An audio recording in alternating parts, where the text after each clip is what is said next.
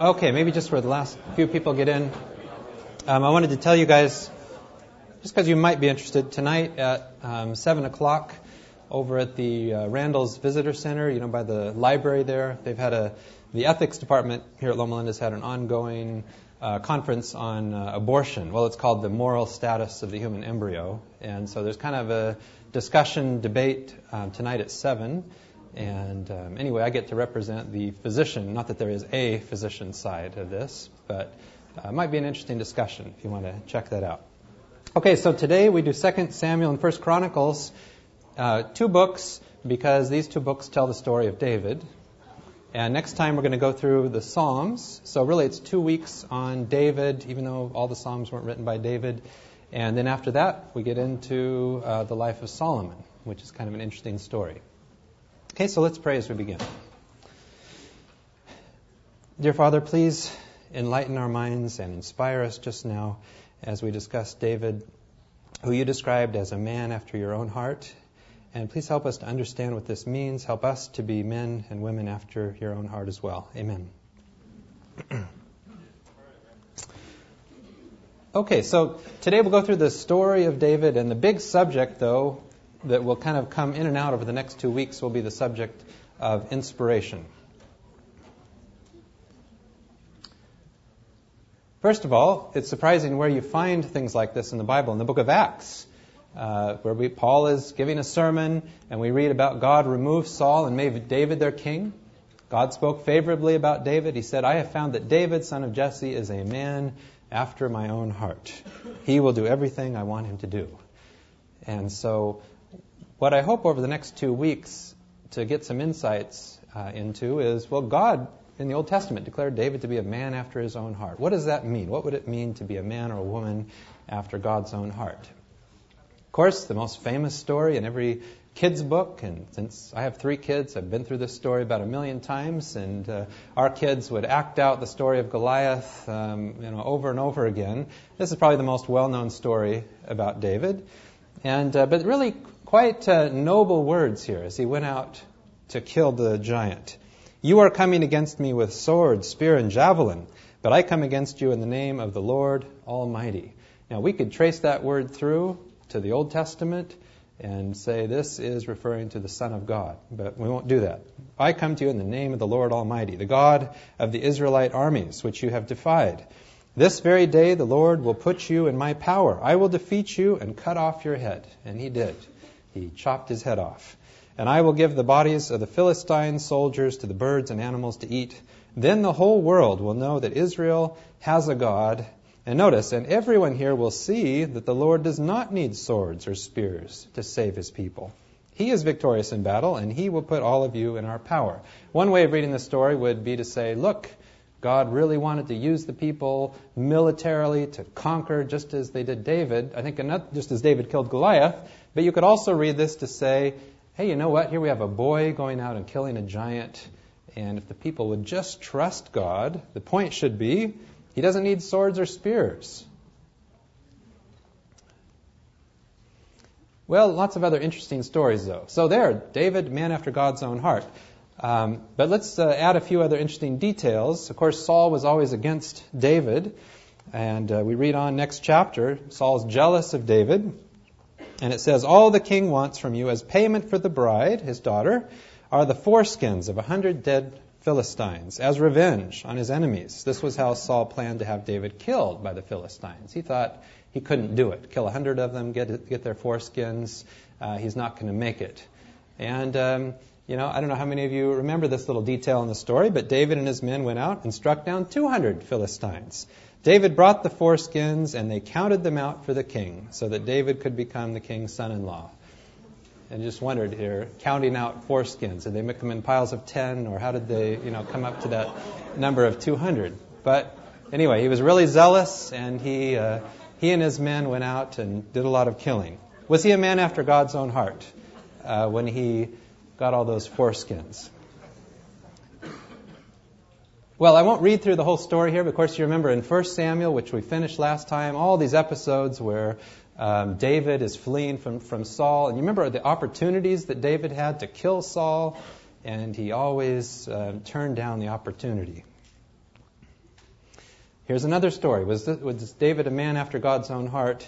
Here, so David is fleeing from Saul, and he went to King Achish of Gath, and he became very much afraid of King Achish. So whenever David was around them, he pretended to be insane and acted like a madman when they tried to restrain him. He would scribble on the city gates and let spit drool down his beard. Kind of interesting. Brave David here, under a certain period of time, uh, behaved like an insane man because he was afraid of this king. well, we get to a subject here we'll go in and out of um, this week and next week. And um, this is kind of an inflammatory subject, I know, in many Christian circles, but the subjects of prophets and inspiration. And I'll explain why I'm asking these questions now when we're talking about the life of David. But let me just, some questions to think about. Um, can a prophet make a mistake? Are prophets infallible? Every bit of advice uh, that you might ask on a spiritual matter, you would get it straight and 100% correct uh, from a prophet. Health matters. You were to ask for advice on a matter of health, would a prophet absolutely reliably speak for God in those matters, relational matters, and so on?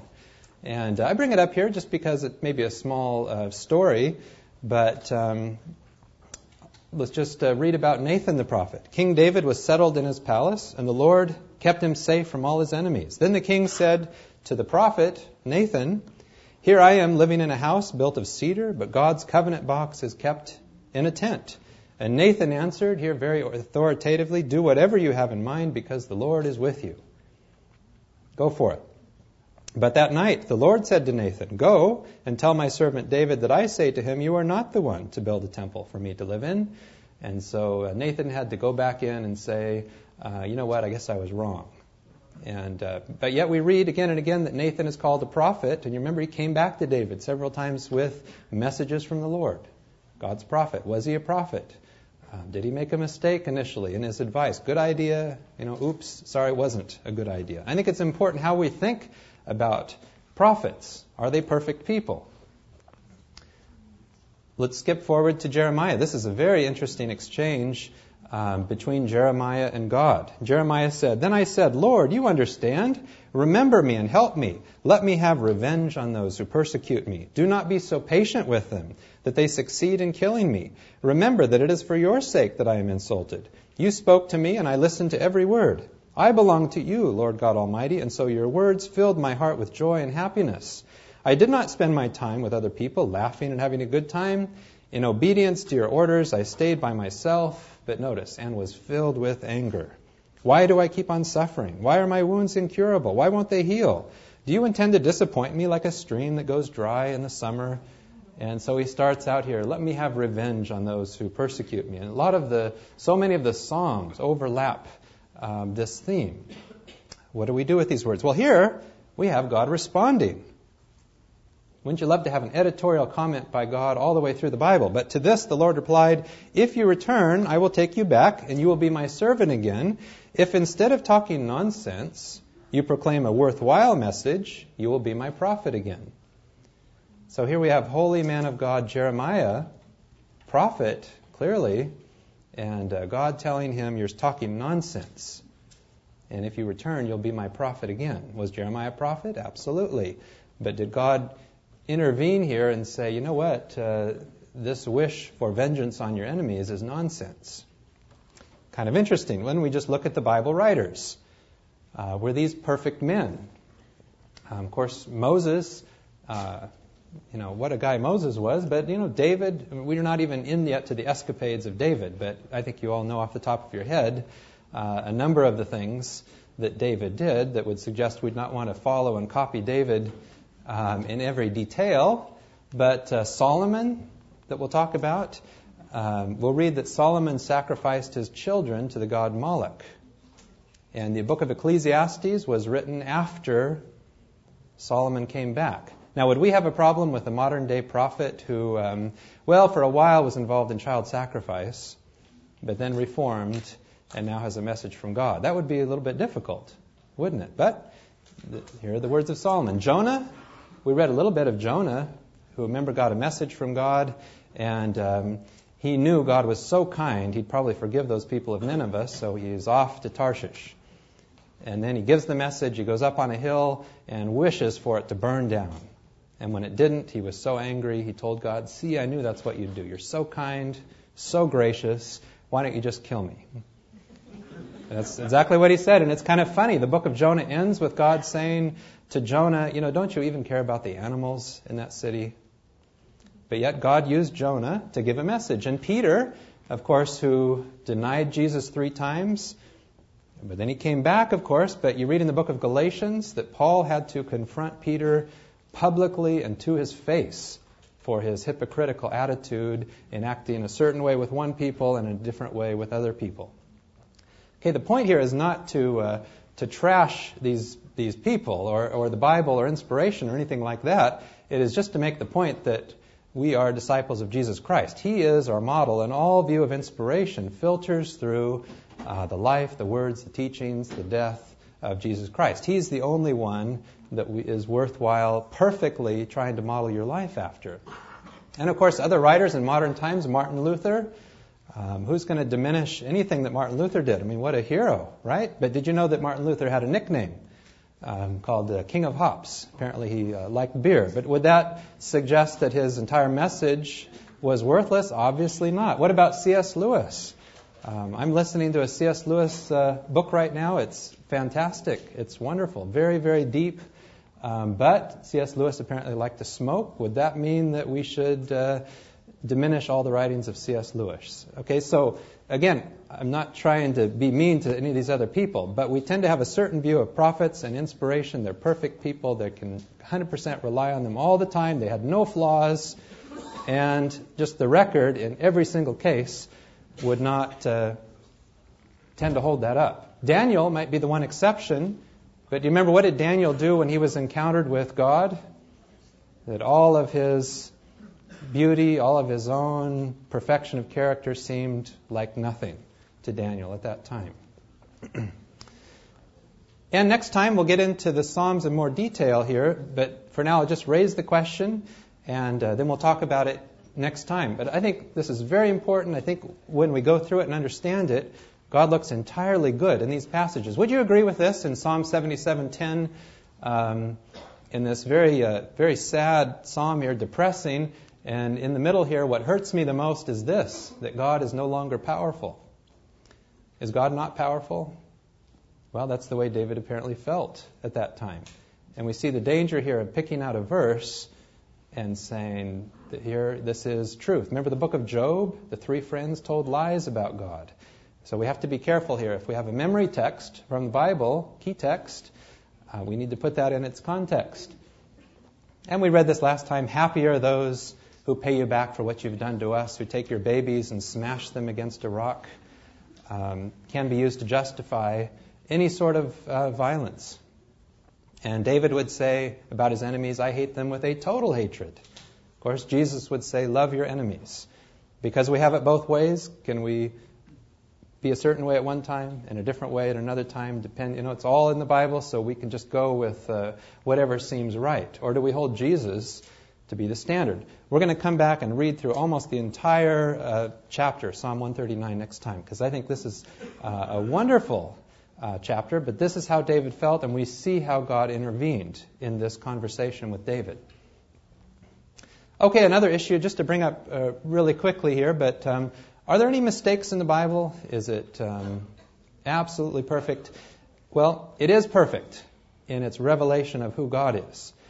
But let's just pick on Matthew a little bit and make a few points um, quickly. Again, just because these issues come up, and I think they should not diminish our faith in God, and they should not diminish our faith and trust in the Bible as the fully inspired Word of God. But here in Matthew chapter 1, as we read through here, the ancestors, of Jesus. We go through, and these are underlined for a reason. But then Matthew concludes So then there were 14 generations from Abraham to David, and 14 from David to the exile in Babylon, and 14 from then to the birth of the Messiah. And that seems pretty incredible 14, 14, 14. But when we go back here to First Chronicles, in between Jehoram and Uzziah, we see that there were three other names in there. So they're just left out in the Matthew account. Again, is this a big deal? I don't see it as a big deal at all. But uh, let's just bring up a couple of other interesting things. Matthew's use of uh, inspiration or the Old Testament uh, is sometimes rather interesting. You know the story about how Joseph and Mary flee with Jesus to Egypt. And Matthew says, This was done to make come true what the Lord had said through the prophet, I called my son out of Egypt. And this is from the book of Hosea, where it says, The Lord says, When Israel was a child, I loved him and called him out of Egypt as my son. But read on. But the more I called to him, the more he turned away from me. My people Israel sacrificed to Baal, they burned incense to idols. Um, so it is interesting sometimes how Matthew would use certain passages to support Jesus being the Messiah, but then we read about this one. The more I called to him, the more he turned away from me. Here we have Jesus being quoted in Matthew. As a result, the punishment for the murder of all innocent people will fall on you, from the murder of innocent Abel to the murder of Zechariah, son of Berechiah, whom you murdered between the temple and the altar. Now, there are lots of Zechariahs in the Old Testament. Um, I used to know how many, but lots of them. Uh, but when you go back and clearly in the context, what Jesus is talking about here is described in Second Chronicles, where the king Joash forgot about the loyal service that Zechariah's father Jehoiada had given him, and we re- read on the rest of the story. So it's the wrong uh, father here. Berechiah, it actually should have been Jehoiada. We know from the story repeated a couple of times in the Old Testament. So um, our options here are either to say, well, Jesus made a mistake as he was um, telling about the story, and that's not the interpretation I'd prefer to give, but is it possible? I mean, uh, you know, we have uh, many Bibles in one house. You can go online and pull up, you know, 20 English versions of the Bible, and it's all right there at our fingertips. And of course, back in Matthew's day, they didn't have a scroll in every house. And so Jesus, uh, Matthew here, as he's writing this out, don't you think it's possible he just forgot the wrong father of Zechariah? Would that be a big deal? Well, you could say maybe uh, someone copied it wrong later on. And I guess what I would say here is uh, we imagine God. Let's just say Matthew maybe made the mistake. Um, God could have sent an angel down immediately. You know, stop, you got the wrong father, Zechariah. Got to got to fix that in there. Um, could have had a divine revelation or a copyist later who was making a mistake. Could have been a divine intervention to correct that mistake. Um, I, I, almost, um, this might sound wrong, but I almost like that these little things are in there, and it, it shows God respecting a little bit of freedom even to, to goof up on these little things. Does it take away from the message of the Bible?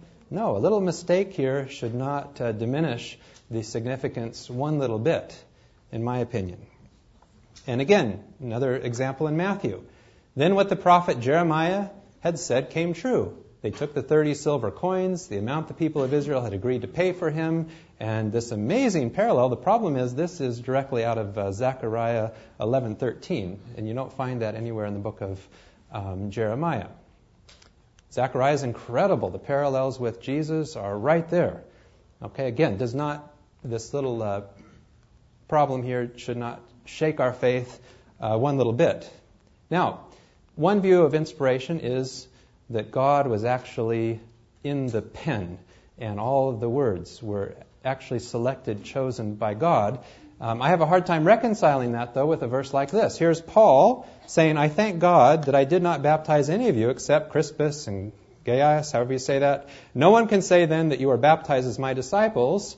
Oh, yes, I also baptized Stephanas and his family, but I can't remember whether I baptized anyone else. Now, the Holy Spirit certainly knew how many people that um, Paul had baptized. Okay, he could have given him the number exactly, with you know, seven or whatever. But uh, here we have Paul just writing a letter like we would write a letter. Was Paul inspired by God? Absolutely. Okay, but again, this little uh, seemingly meaningless thing, I think gives us an important clue about how the Bible was inspired. And then Paul would say, Now concerning what I wrote, what you wrote about unmarried people, because the Corinthians had asked Paul his advice on a number of things, Paul would go on to say, I do not have a command from the Lord, but I give my opinion. He's specifically saying, I don't have a command from the Lord on this, but I'll give you my opinion. As one who by the Lord's mercy is worthy of trust, he goes on to give his opinion on the matter, and then concludes by saying, That is my opinion, and I think I too have God's Spirit. All right, kind of interesting here. Uh, a little later on, we'll talk about translational issues in the Bible. And, uh, you know, the big point is the Bible is completely reliable. You can trust the translation you have of the Bible as a whole. But um, it's interesting here that in the first printed version of the King James, there was about one error for every 10 pages. And some of these are still in the current King James Bible. I even I went online to Crosswalk and Bible Gateway. I thought, well, maybe they fixed it by now. But it's still there. If you read in Matthew 23, 24, this is just one example. Ye blind guides which strain at a gnat and swallow a camel.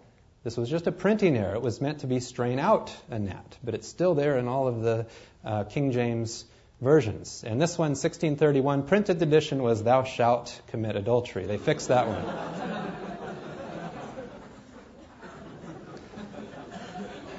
All right, but there are some things here that, that still uh, that still persist. Yeah, that, that copy of the 1631 is probably valuable. I don't know. There are rare exceptions, rare exceptions of things that are still there that uh, in, in some versions that, that probably shouldn't be. Again, rare exceptions. I'm pointing out, you know, kind of uh, the, some of the big examples. For the most part, there are no issues whatsoever. But here, this is the New King, King James Version, which comes from the King James Version. And uh, we read this story about the man, remember, who was laying there for 38 years, and Jesus comes by and in these lay a great multitude of sick people, blind, lame, paralyzed, waiting for the moving of the water. For an angel went down at a certain time into the pool and stirred up the water. Then whoever stepped in first after the stirring of the water was made well of whatever disease he had. Now a certain man was there who had an infirmity for 38 years. And you know the story, Jesus came by and um, healed him. But um, here's the difficulty thing. Now in the New King James, there are no brackets here. It's just you read right through um, and uh, you wouldn't know there was any problem. But uh, we just think about this. Imagine here that um, the way this was designed is that an angel actually went down, stirred the water, and the first person in was healed, which of course would mean the sickest people wouldn't have much of a chance, right, of getting in and, and being healed. And we just imagine what's going on up in heaven, you know, with uh, um, here this really sick man for 38 years, and he never has a chance. I mean, that would be, a, I think, paint a rather negative picture of God.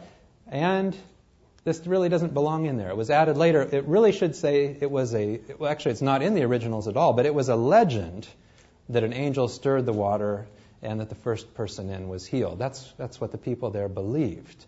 And so most of your modern translations will just leave that part out altogether. So, is the Bible perfect? Yes, it's a perfect revelation of who God is in character. Um, it, but it was written by inspired human beings in human language, and everything that human is human is imperfect. And some of you, uh, coming from a Seventh Adventist background, uh, just a couple thoughts on the subject of inspiration, which I agree with. It is not the words of the Bible that are inspired, but the men that were inspired. Inspiration acts not on the man's words or his expressions, but on the man himself who under the influence of the Holy Ghost is imbued with thoughts. And another one, the Bible is written by inspired men, but it is not God's mode of thought and expression. It is that of humanity. God as a writer is not represented.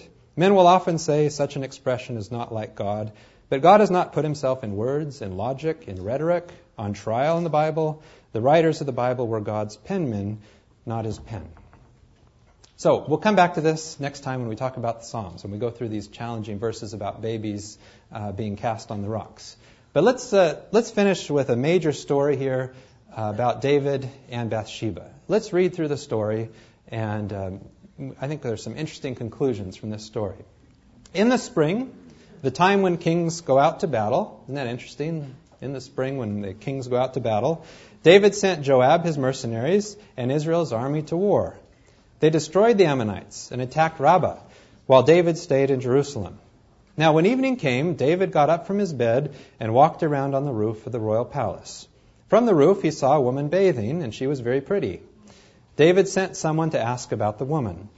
The man said, She's Bathsheba, daughter of Eliam and daughter and wife of Uriah the Hittite. Now, this is important because David knew this is the wife of Uriah the Hittite. We'll talk about why. So David sent his messengers and took her.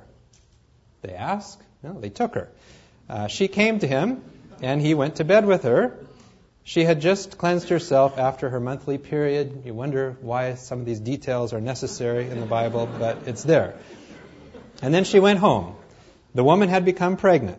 So she sent someone to tell David that she was pregnant. Then David sent a messenger to Joab saying, Send me the Uriah the Hittite. So Joab sent Uriah to David. When Uriah arrived, David asked him how Joab and the troops were and how the war was going. Go home, David said to Uriah, and wash your feet. Uriah left the royal palace, and the king sent a present to him. But Uriah slept at the entrance of the royal palace among his superior mercenaries. He didn't go home. When they told David Uriah didn't go home, David asked Uriah, Didn't you just come from a journey? Why didn't you go home? Uriah answered David, The ark and the army of Israel and Judah are in temporary shelters, and my commander Joab and your majesty's mercenaries are living in the field. Should I then go to my house to eat and drink and go to bed with my wife? I solemnly swear, as sure as you're living, I won't do this. I mean, this is really an, an upright man here. And David said to Uriah, Then stay here today, and tomorrow I'll send you back. So Uriah stayed in Jerusalem that day and the next. David summoned him, ate and drank with him, and got him drunk.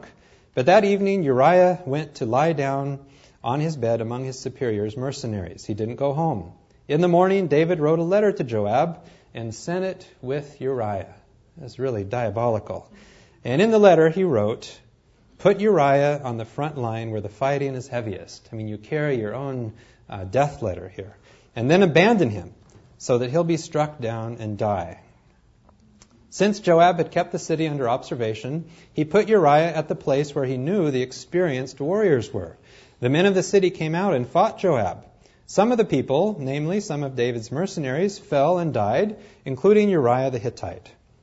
Then Joab sent a messenger to report to David all the details of the battle, and he commanded the messenger, When you finish telling the king about the battle, the king may become angry. He might ask you, Why did you go so close to the city to fight? Why did, didn't you know they would shoot from the wall? Who killed Abimelech? Didn't a woman on the wall throw a small millstone at him and kill him? Why did you go so close to the wall? If the king asks this, then say, Your man Uriah the Hittite is also dead. The messenger left, and when he arrived, he reported to David everything Joab told him to say. The messenger said, Their men overpowered us and came to attack us in the field. Then we forced them back to the entrance of the city gate.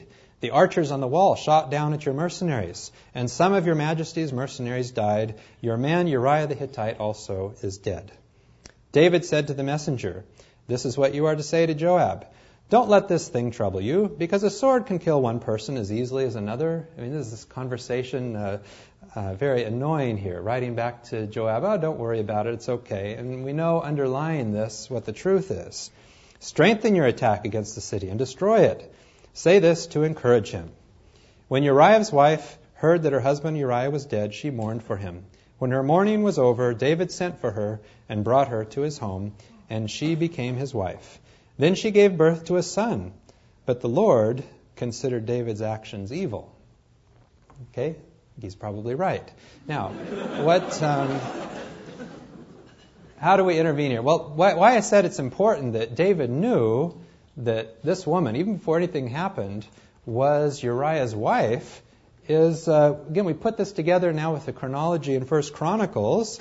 This is the list of David's famous soldiers, and these are the people that went with him, um, even as they are um, fleeing from Saul. So they'd been with him a long time. Together with the rest of the people of Israel, they helped him become king, as the Lord had promised, and they kept his kingdom strong. And we read through the list of the people who'd stuck with David for a long time, and right there on the list is Uriah the Hittite. He wasn't just some unknown person to David. This was someone who had been loyal to him, and uh, David knew he was so trustworthy, he could even give him a letter telling Joab he should be killed, and he trusted that he wouldn't uh, open that letter and read it. So, one important thing here is how was David viewed by the people at this time? And a woman came up to David, and uh, this occurs in 2 Samuel 14, 17, but she said, The king is like God's angel and can distinguish good from evil. Very significant here as we decide how is God going to intervene with David after he's just had uh, committed adultery with Bathsheba and uh, after he's had her husband killed that the view of the people looking at David was, boy, you are like God's angel. You can distinguish good from evil. Okay, so God has to do something, right? His reputation has really been tarnished in all of this. What should God do? How does he go on record? Because if David does this, and well, he's God's angel, like God's angel, then the people be just as justified to uh, carry on in that behavior as well. So you know the story. Again, coming back to the prophet Nathan, how uh, Nathan went to him and said, told him this story. There were two men who lived in the same town. One was rich and the other poor. The rich man had many cattle and sheep, while the poor man had only one lamb, which he had brought. He took care of it, and it grew up in his home with his children. He would feed it some of his own food, let it drink from his cup, and hold it on his lap. The lamb was like a daughter to him. One day a visitor arrived at the rich man's home. The rich man didn't want to kill one of his own animals to fix a meal for him. Instead, he took the poor man's lamb and prepared a meal for his guests. David became very angry at the rich man and said, I swear by the living Lord that the man who did this ought to die. For having done such a cruel thing, he must pay back four times as much as he took. And very dramatically here, Nathan says, You are that man. And this is what the Lord God of Israel says I made you king of Israel and rescued you from Saul. I gave you his kingdom and his wives. I made you king over Israel and Judah. If this had not been enough, I would have given you twice as much. Why then have you disobeyed my commands? Why did you do this evil thing? You had Uriah killed in battle. You let the Ammonites kill him, and then you took his wife. Now, in every generation, some of your descendants will die a violent death because you have disobeyed me and have taken Uriah's wife. I swear to you that I will cause someone from your own family to bring trouble on you. You will see it when I take your wives from you and give them to another man. What's really interesting here is of course, talk, this is talking about Absalom. And did God do it? Did he make Absalom, you know, do these things? Uh, it actually, I think, was David's own um, impotence here. After doing with this with Bathsheba, he could not take the moral high ground and really raise his kids like Absalom as he should have. So I think his action here led to this. But here we have God, you know, I'm going to do it to you. You will see it when I take your wives from you and give them to another man, and he will have intercourse with them in broad daylight, which Absalom did. You sinned in secret, but I will make this happen in broad daylight for all Israel to see. Notice David's response right away. I have sinned against the Lord, David said. But notice the response from Nathan. Right away, the Lord forgives you. You will not die. But because you have shown such contempt for the Lord in doing this, your child will die. Then Nathan went home. The Lord caused the child that Uriah's wife had borne to David to become very sick, and that child died. And um, this was obviously a very uh, public thing, the death of this child. And um, again, we're, we're, troubled by um, what happened to this child, but we see this nation really on the brink of collapse. David's son, Solomon, right away they have the kingdom split and everything collapses. God, is, God has a man after his own heart here in David, and I think even the despicable things that David did, his response to suddenly realizing and being exposed to this, I think says something good about David. Right away, I have sinned against the Lord, and we might compare how other people have responded in the Bible when they've been rebuked. We'll read the story of Jeroboam the prophet came up and rebuked him, and his response was, Seize that man. And do you think Nathan a little bit wondered, you know, how is uh, David going to, uh, he might just kill me for telling this story? And Eli, we read last time, remember the rebuke about Eli's sons? And Eli's response was, was uh, well, he's God. He may do whatever he thinks is right. But there was no action on his part to reform. So here was David's response, which is recorded in Psalm 51. And this is um, a psalm that is uh, the prayer that David had after being confronted by Nathan the prophet. And these are very, very uh, deep and uh, meaningful words here. Be merciful to me, O God, because of your constant love. Because of your great mercy, wipe away my sins. Wash away all my evil and make me clean from my sin.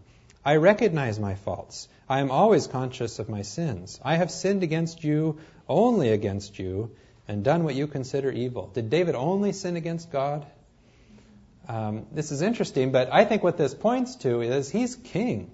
He is God's messenger in the eyes of the people, And the reason this is so serious is he just ruined God's reputation completely. And um, I wish we had time to read the verse in Ezekiel, but when we get there, we'll talk about it. God is always talking about his name. You've defied my name. You've ruined my reputation. And, you know, we could imagine God is an egomaniac and he needs to have lots of praise to feel good about himself. But of course, that's not true. What God does need, though, is a good reputation. Have we, even Christians, always given God a good reputation to the rest of the world? And so, what is so damaging here about destroying God's name, his reputation, is he is much less desirable uh, to other people who might otherwise want to uh, get to know God. So you are right in judging me. You are justified in condemning me. I have been evil from the day I was born, from the day I was conceived. I've been very sinful. And just for the sake of time here, uh, let's skip forward a little bit here in Psalm 51. But David says, Create a pure heart in me, O God, and put a new and loyal spirit in me.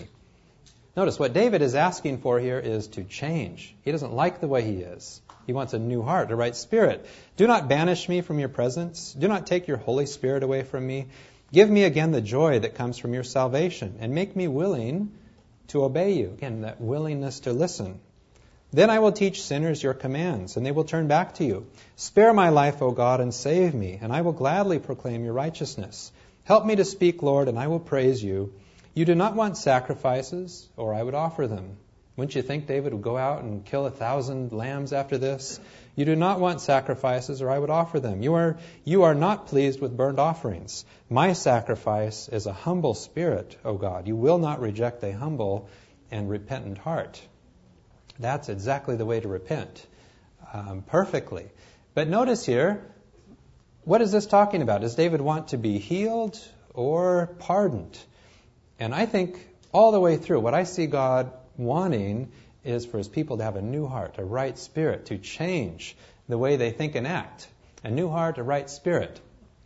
And what we need to be healed of is we are really infected with this completely self centered me first, survival of the fittest mentality, where we will be willing to kill in order that I can survive. It's all about me rather than to lay down our life for another.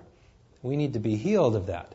And just to give you um, a number of examples here, we read in Isaiah 53 We are healed by the punishment he suffered, made whole by the blows he received. We'll talk about that. How does the death of Jesus have anything to do with, with healing?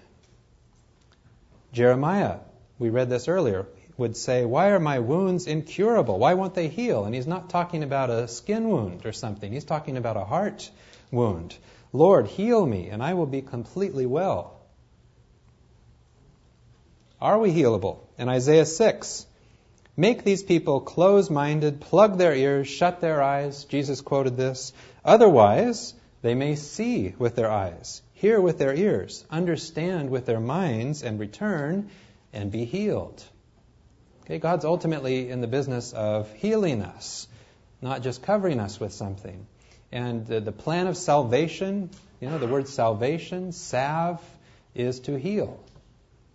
Like just like you salvage something from a, a, junkyard, you put the pieces together, you put them back again. It's to make something whole. The plan of salvation is the plan of healing. And uh, let me just give you a number of examples. It's all the way through the Old Testament. The worst diagnosis you can possibly have by God is to be unhealable. Just like a physician. Worst diagnosis, this is something I can't heal. And uh, he talks about it with Judah. In Second Chronicles, the book of Second Chronicles ends with God after saying, I did all these things for them, and in the description, he could no longer heal them. Jeremiah would say, Is there no medicine in Gilead? Are there no doctors here? Why then have my people not been healed? We tend to think of the plan of salvation um, in today's day and age almost exclusively in legal terms. And the physician healing model of salvation is really what runs all the way through the Bible. God wants to change the way we think and act. Jeremiah 30. The Lord says to his people, Your wounds are incurable, your injuries cannot be healed. There is no one to take care of you, no remedy for your sores, no hope of healing for you. And we know that Jeremiah 30 here, this is written just before they're off into the Babylonian captivity. And the ultimate issue was God saying, I can't heal you. You're not responding anymore to truth. There's nothing I can do. Okay, God makes this diagnosis of all the other nations. About Assyria, in Nahum, remember Jonah went off to Nineveh, the capital of Assyria, and then sometime later, Nahum had a message for Assyria. Now they're really hard. Now they're not responding. And God says, There's no remedy for your injuries. Your wounds cannot be healed. That is the death diagnosis. Babylon. Jeremiah would make a diagnosis about Babylon. Babylon will suddenly fall and be shattered. Cry for it. Bring medicine for its pain. Maybe it can be healed. We wanted to heal Babylon, but it couldn't be healed.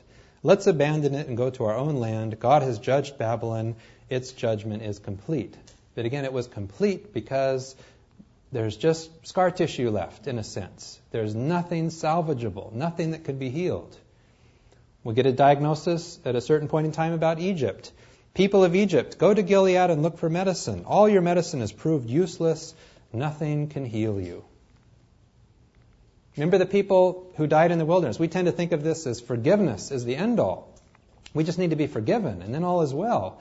But remember, right as they went off into the 40 years wandering, God says, I can't do anything with you. You're going to have to wander in the desert. But yet God says, I'll forgive them. Okay, forgiveness, yeah, God can forgive. That's great. But we have to be responsive to that and have a new heart and a right spirit. Stephen, of course, as he's stoned to death by the Pharisees, would say, uh, Don't remember this sin against them. In other words, God, just forgive them. And this was, uh, I think, he had watched Jesus, who just as he's dying by these people who were so hardened, looked out and said, Forgive them, Father. So forgiveness is not the end. We need to respond to that goodness, that kindness of God, the forgiveness which He just lavishes out on us, and we need to be responsive to that, or it doesn't mean anything. so it's all about a change. And I think we have tended to, sometimes, some of us, have tended to put the blood in the wrong place. We want to be covered, we want it shielding us from someone or something. The blood should be on the inside. Jesus would say, I can guarantee this truth if you don't eat the flesh of the Son of Man and drink his blood, you don't have the source of life in you. Those who eat my flesh and drink my blood have eternal life. And we read on a few chapters later in John 17 eternal life is to know you. Eternal life is to know God intimately as a friend. And so Jesus came that we might know what God is like. We internalize this truth about God. We become friends with God. We enter into a relationship with God. And just like you drink fluid, you eat bread, it assimilates, it becomes a part of you, and you're transformed from within. So the blood should be on the inside, working its way out. It's not to shield. So, just points on healing. This is all the way through in the New Testament. Paul would say in Ephesians 3, Yes, may you come to know his love. How do we know his love? It's through Jesus Christ. May you come to know his love, although it can never be fully known, and so be completely filled with the very nature, the very character of God. Does God not want us to uh, grow up and to become like him. Absolutely. In 2 Corinthians, and all of us have had that veil removed so that we can be mirrors that brightly reflect the glory of the Lord. Again, not a brightness, but a character likeness. And as the Spirit of the Lord works within us, we become more and more like Him, and we reflect His glory even more. Again, reflecting His character. And God wants this so desperately to happen, not just for each one of us individually, but what happens is we reflect the love and the character of God.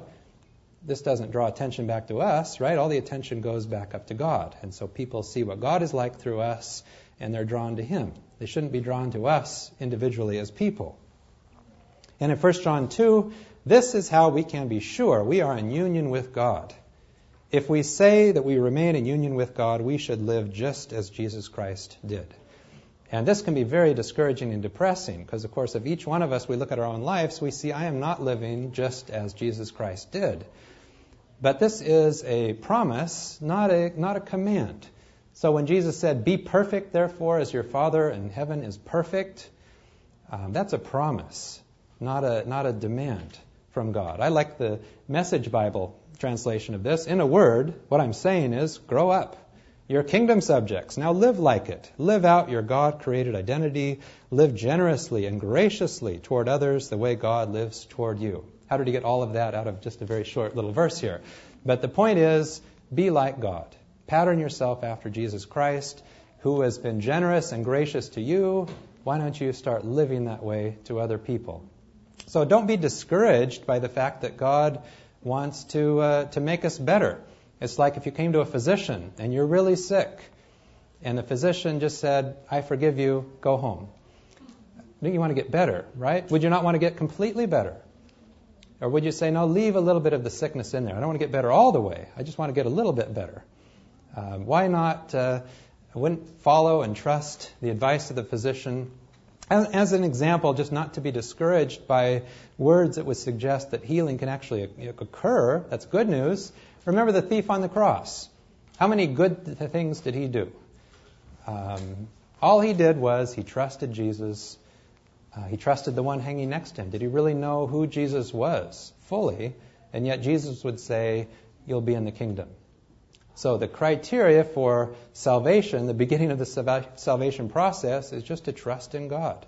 We admire who Jesus is in character and uh, then, just like a regular physician, you keep your appointments, you trust him, you follow his advice, and you don't worry about the healing process. Just worry about trusting the God who's just like Jesus. Okay, let's pray. Father, again, thank you for the revelation of Jesus that is all the way through the Bible. May we, may we be responsive. May we be willing to listen. May we respond in trust and in faith to you. And um, we ask that others would see your goodness and your character through us. Amen.